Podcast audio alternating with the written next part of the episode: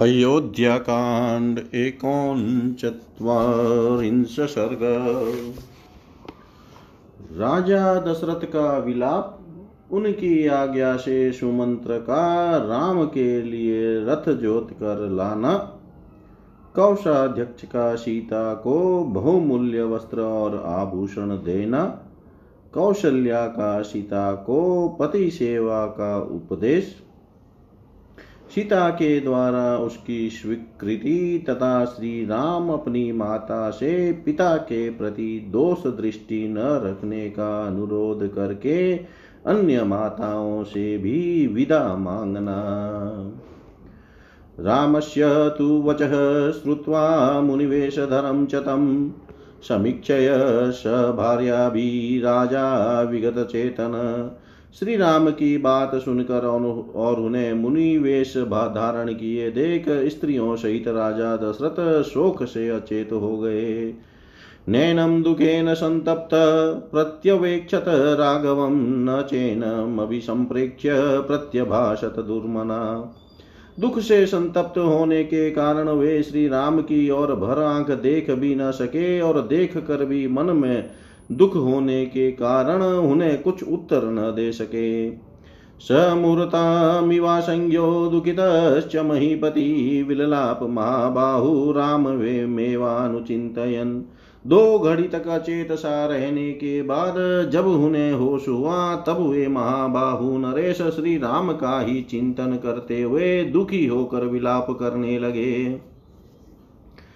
मन्ये खलु मया पूर्वं विवत्सा बहुकृता प्राणिनो हिंसिता वापि तन्मामिदमुपस्थितम्। मालूम होता है, मैंने पूर्व जन्म में अवश्य ही बहुत सी गौवों का उनके बछड़ों से बिछो कराया है, अथवा अनेक प्राणियों की हिंसा की है, इसी से आज मेरे ऊपर यह संकट आ पड़ा है। न त्वेवानागते काले देहाच्यवति जीवितं केकया क्लिश्यमानस्य मृत्युर्ममं न विद्यते। समय पूरा हुए बिना किसी के शरीर से प्राण नहीं निकलते, तभी तो के कई के द्वारा इतना क्लेश पाने पर भी मेरी मृत्यु नहीं हो रही है। योऽहं पावकसङ्काशं पश्यामि पुरतः स्थितं विहाय वसने सूक्ष्मे तापसा छदमात्मजम् ओहो, अपने अग्नि के समान तेजस्वी पुत्र को महीन वस्त्र त्याग कर तपस्वियों के से वलकल वस्त्र धारण किए सामने खड़ा देख रहा हूँ, फिर भी मेरे प्राण नहीं निकलते हैं। एकस्या खलु केकय्या कृते अयं खिद्यते जन स्वा, स्वार्थे प्रयतमानाय संसृत्य निकृतिं त्विमाम्। इस वरदान रूप सठता का आश्रय लेकर अपने स्वथ साधन के प्रयत्न में लगी हुई एकमात्र के कई के कारण ये सब लोग महान कष्ट में पड़ गए हैं। एवं उक्त्वा तु वचनं बाष्पेण व्यतेन्द्रिय रामेति व्याहर्तुं न शशाकस ऐसी बात कहते कहते राजा के नेत्रों से आँसू भर आए। उनकी इंद्रियाँ शिथिल हो गई और वे एक ही बार हे राम कहकर मूर्छित हो गए, आगे कुछ न बोल सके। संज्ञां तु प्रतिलभ्ये मुहूर्तात् स महीपति नेत्राभ्याम नेत्राभ्यामश्रुपूर्णाभ्यां सुमन्त्रमिदमब्रवीत्।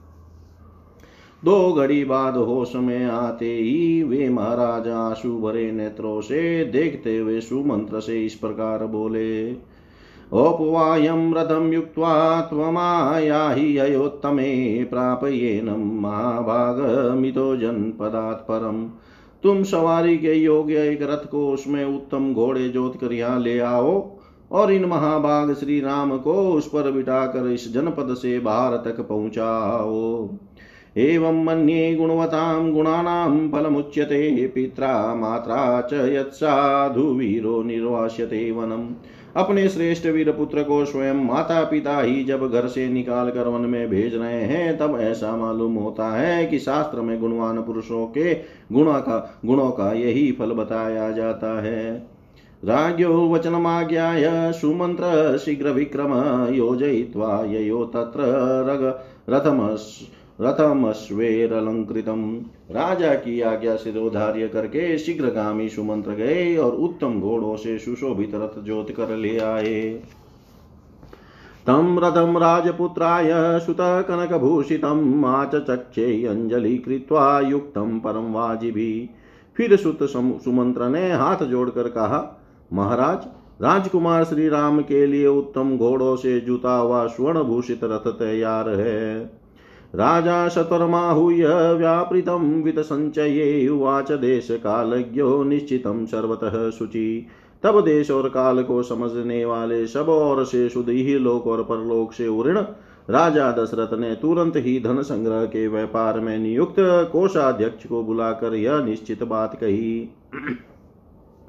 वांसांसि च वाराहाणि, भूषणानि, महान्ति च वर्षाणि, एतानि संख्याय वेदेहां क्षिप्रमाणय तुम विदे कुमारी सीता के पहनने योग्य बहुमूल्य वस्त्र और महान आभूषण, जो चौदह वर्षों के लिए पर्याप्त हो गिन कर शीघ्र ले आओ।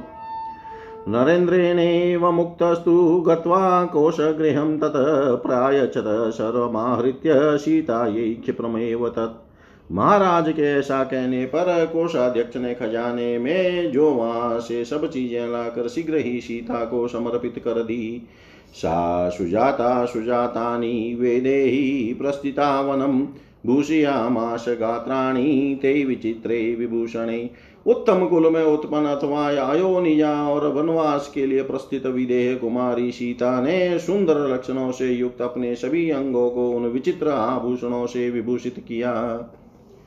व्यराजयतः वैदेही वेश्म ततः सुविभूषिता उद्यतो अशुभमत् उद्यतो सुमत प्रभेव विवस्वत उन आभूषणों से विभूषित हुई विदेह नंदिनी सीता, उस घर को उसी प्रकार सुशोभित करने लगी। जैसे प्रातः काल उगते हुए अंशुमाली सूर्य की प्रभा आकाश को प्रकाशित करती है।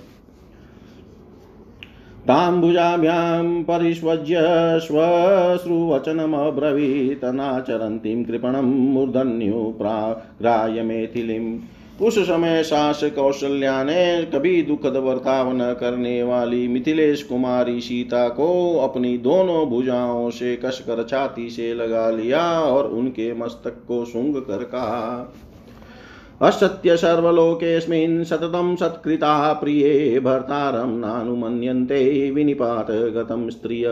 बेटी, जो स्त्रियाँ अपने प्रियतम पति के द्वारा सदा सम्मानित होकर भी संकट में पड़ने पर उसका आदर नहीं करती है, वे इस संपूर्ण जगत में असती दुष्टा के नाम से पुकारी जाती है।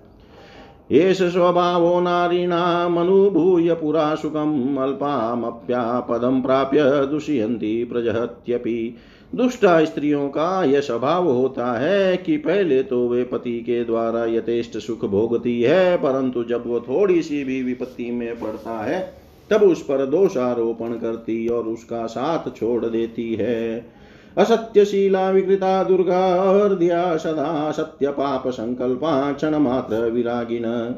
जो झूठ बोलने वाली, विकृत चेष्टा करने वाली, दुष्ट पुरुषों से संसर्ग रखने वाली, पति के प्रति सदा हृदयहीनता का परिचय देने वाली उल्टा पाप के ही मंसूबे बांधने वाली और छोटी सी बात के लिए भी क्षण मात्र में पति की ओर से विरक्त हो जाने वाली है, वे सब की सब असती या दुष्टा कही गई है।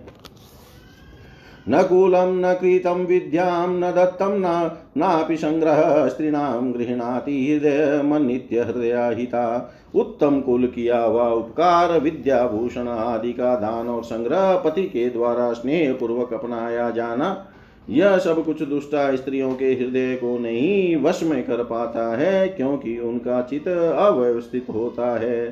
साध्वीनाम तो स्थितानाम साध्वीनां तु स्थितानां तु शीले सत्यश्रुते स्थिते, स्त्रीणां पवित्रं परमं पतिरेको विशिष्यते। इसके विपरीत जो सत्य सदाचार शास्त्रों की आज्ञा और कुलोचित मर्यादाओं में स्थित रहती है उन साध्वी स्त्रियों के लिए एकमात्र पति ही परम पवित्र एवं सर्वश्रेष्ठ देवता है। सत्वया नाम मंतव्य पुत्र प्रवराजितो वनम तव देव समस्त वेश निर्धन सदनोपि वा।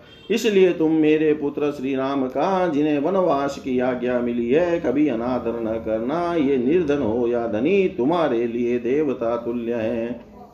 विज्ञाय वचनं सीता, तस्य धर्मार्थसंहितं कृत्वाञ्जलिमुवाचेदं स्वश्रूमभिमुखे स्थिता।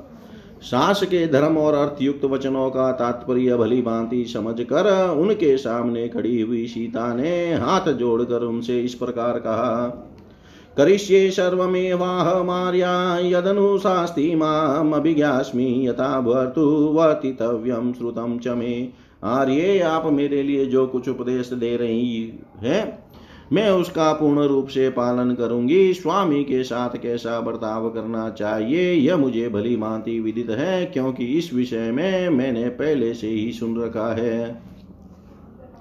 न माम सजनी नार्या समान ही तुम हरती धर्माद विचलितुम नाहमलम चंद्रादिव प्रभा।